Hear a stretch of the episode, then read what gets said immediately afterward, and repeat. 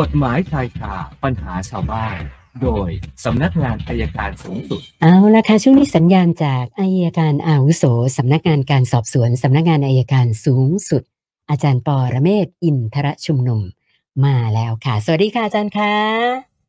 สวัสดีครับคุณชนันท์ครับเชิญค่ะวันนี้เรื่องเขตอำนาจศาลหน่อย คือปกติถ้าการฟ้องคดีเนี่ย เราฟ้องผิดศาลเนี่ย ถ้าเป็นศาลยุติธรรมตามปกติเนี่ย อาจจะต้องไปฟ้องคดีใหม่ และมีระยะเวลาให้ฟ้องนะครับ อย่างเช่น คดีศาลแขวงแต่เราไปฟ้องศาลจังหวัดศาลจังหวัดก็อาจจะส่งคืนศาลแขวงแต่คดีอัตราโทษที่อยู่ในศาลแขวงไม่เกินสามปี แต่ปรากฏฟ้องผิดเป็นเครื่องของศาลจังหวัดเขาก็ให้ถอนฟ้องไปฟ้องใหม่ ภายในกำหนดระยะเวลา อาจจะเลยอายุความได้ อันนี้เป็นที่ศาลกำหนด แต่คดีที่มันมีปัญหาในขณะนี้คดีปกครอง สัญญาบางเรื่องเป็นสัญญาที่ราชการทำกับเอกชนเนี่ย ส่วนใหญ่จะเป็นคดีปกครอง เวลาฟ้องเนี่ยบางทีก็ฟ้องผิดไปฟ้องศาลธรรมดา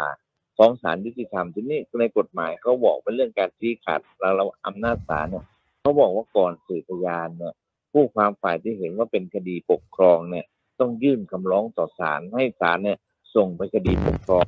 แล้วศาลก็หยุดการพิจารณาคดีส่งไปที่ศาลปกครองถ้าศาลปกครองก็จะดูถ้าศาลปกครองบอกว่าเป็นศาลปกครองศาลปกครองก็รับไว้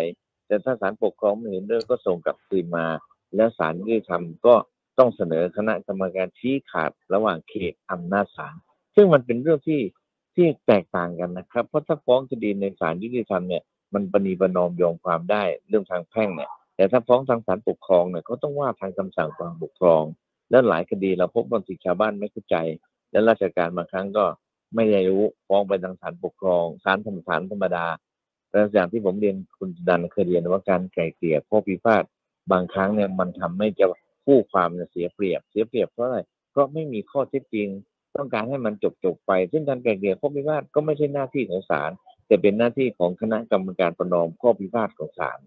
นะศาลในคดีแพ่งเนี่ยเขาจะไม่ยุ่งไม่เข้ามาก้าวล่วงนะครับ ต้องนั่งเฉยๆเพราะถ้าลงมาก้าวล่วงด้วยเนี่ยมันจะกลายเป็นเข้าข้างนี่อยากให้เข้าใจระบบ เพราะหลายคดีที่สู้กัน ผมเข้าใจว่ามันผิดฐานดังนั้นโดยสรุปการดำเนินคดีแพ่งกับหน่วยงานของรัฐหรือรัฐจะดำเนินคดีกับเอกชนเนี่ยในในการเรื่องสัญญาก็ดีสัญญาสัมปทานก็ดี ประการแรกต้องดูเขตอำนาจศาลก่อน แล้วไปดูอายุความแล้วถึงไปดูในเนื้อหา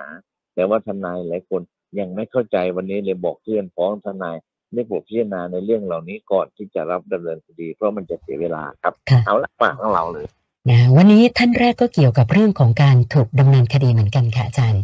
คุณนพดลนะคะเขาบอกว่าเอ่อภรรยาเขาเนี่ยถูกฟ้องคดีเช็คอ่าฟ้องเป็นแบบอาญานะคะ ทีนี้ปัญหาก็คือว่านะอายการนัดขึ้นศาลต้นเดือนธันวาคมนะคะ แต่ว่าครับภรรยาเขาเนี่ยที่ผ่านมาก็ประสบปัญหาในชีวิตแล้วก็เป็นผู้ป่วยจิตเวชซึ่งช่วงเนี้ยอาการกำเริบเขาก็เลยสอบถามมาว่า สมมติถ้าเกิด มันใกล้ถึงวันนัด แล้วภรรยาเขาอาการไม่ดีขึ้นเนี่ยเขาสามารถขอเลื่อนก่อนได้ไหมเลื่อนได้สักกี่วันคะอาจารย์ ได้ครับตามความจำเป็นตามความจำเป็นเอาตามความจำเป็น ครับอืมนะคะแล้วดีก็ คือไม่ไม่ถึงกับแบบว่าแหมเลื่อนกันไม่ได้เลย ถ้ามีเหตุผลก็ก็ครับได้นะคะศาลก็ให้ครับครับค่ะอันนี้ครับศาลก็ให้หมดแล้วครับอ๋อค่ะ อาจารย์คะแล้วอันเนี้ยเราเราต้องแบบไปมีไปยื่นเรื่องอะไรไหมคะหรือว่าเอ่อ ต้องทำยังไงคะเวลาจะขอเลื่อนอัยการแบบเนี้ยค่ะคดีอยู่ที่อัยการใช่ไหมครับ ใช่ค่ะ ก็ยื่นคำร้องยื่นหนังสือขอเลื่อนต่อพนักงานอัยการอ๋อค่ะจะมีปัญหาอีกกรณีเดียวที่อาจจะเลื่อนไม่ได้ ถ้ามันเลื่อนแล้วจะขาดอายุความอ๋อค่ะค่ะถ้าจะขาดนะอายุการต้องถ้าอัยการสั่งฟ้องก็จะพาไปฟ้องก่อนค่ะถ้าอัยการสั่งไม่ฟ้องก็ไม่เป็นไรครับค่ะค่ะ ส่วนท่านต่อไปคุณไพรวัน อันนี้เขาทำงานในโรงงานอุตสาหกรรมแห่งหนึ่งนะคะเขาบอกว่าเขาเนี่ยอยู่แผนกเครื่องจักร โอ้แล้วก็ประสบอุบัติเหตุในระหว่างการทำงาน โดนเครื่องจักรทับที่บริเวณนิ้วนะคะ ขาดไปทั้งหมด 4 นิ้วค่ะอาจารย์ ตอนเนี้ยอยู่ในช่วงของการรักษาตัวนะคะ ปรากฏว่าตั้งแต่เกิดเหตุ จนกระทั่งขณะนี้เนี่ยบริษัทไม่มีการติดต่อแสดงความรับผิดชอบเอ่อเรื่องอ๋อค่ารักษาพยาบาลค่าเยียวยาอะไรทั้งสิ้นไม่มีเลย ก็เลยปรึกษามาว่าเอ่อเขาจะไปหาหน่วยงานไหนมาช่วยเขาได้ ถ้าบริษัทยังนิ่งเฉยแบบเนี้ยค่ะเออก็พวกแรงงานฮะถ้าอยู่ต่างจังหวัดก็แรงงานจังหวัดค่ะและก็ติดต่อประกันสังคมได้ด้วยครับค่ะค่ะ นะแล้วก็คุณวงศกร อยากจะทราบว่า การรีวิวสินค้าแล้วถูกร้านค้าฟ้องดำเนินคดีอ้างว่าทำให้เขาเสียชื่อเสียงเนี่ยนะคะนะเขาถามว่าเราจะมีวิธีการต่อสู้ในชั้นศาลยังไงดีคะอาจารย์ คือถ้าเราเสนอความคิดเห็นตามความเป็นจริง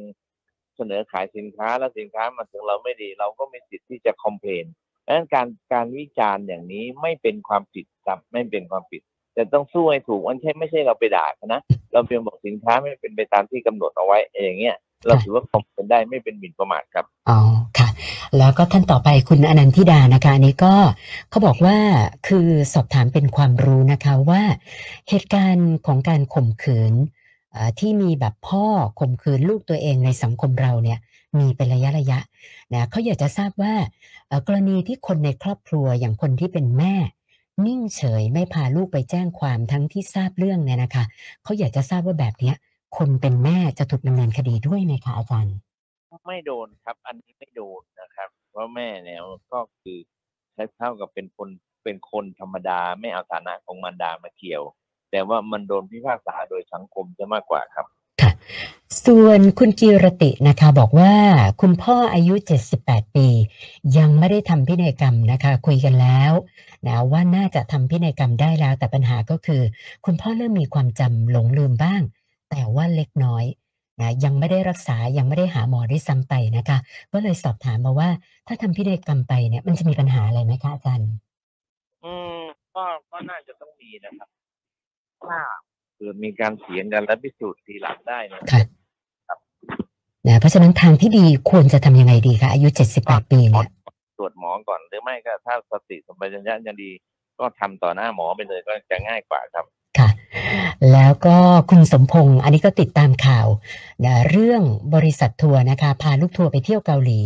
แล้วปรากฏว่าเอ่อลูกทัวร์ก็หนีหายไป นะแล้วทางเกาหลีเขาก็แบล็คลิสต์บริษัททัวร์นะคะเขาก็เลยสงสัยว่าแบบเนี้ยถ้าหากว่าอ่าได้ตัวลูกทัวร์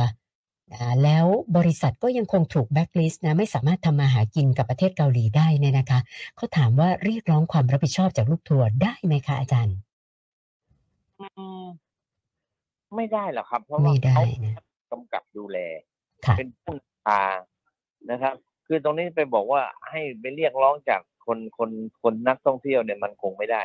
เพราะว่าหลายบริษัทก็แนะนำอย่างนี้นะเท่าที่ผมทราบเนี่ยเกาหลีก็จะเข้มงวดครับ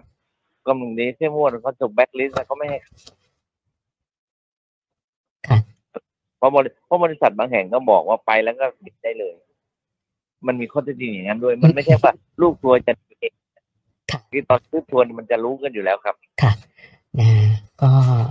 มีอยู่หลายรายที่เป็นอย่างอาจารย์ว่าจริง ๆ นะคะนะวันนี้เติมมา 6คำถาม รวมกับของเดิมก็เป็น 1,184คำถามแล้วค่ะอาจารย์ โอเคครับ เดี๋ยวก็วันศุกร์ละคุยกันอีก วันนี้แค่นี้ครับสขวัสอบดีครับคุณค่ะ สวัสดีค่ะ อาจารย์ปอระเมศวร์อินทรชุมนุมค่ะ กฎหมายชายคาปัญหาชาวบ้าน โดยสำนักงานอายการสูงสุด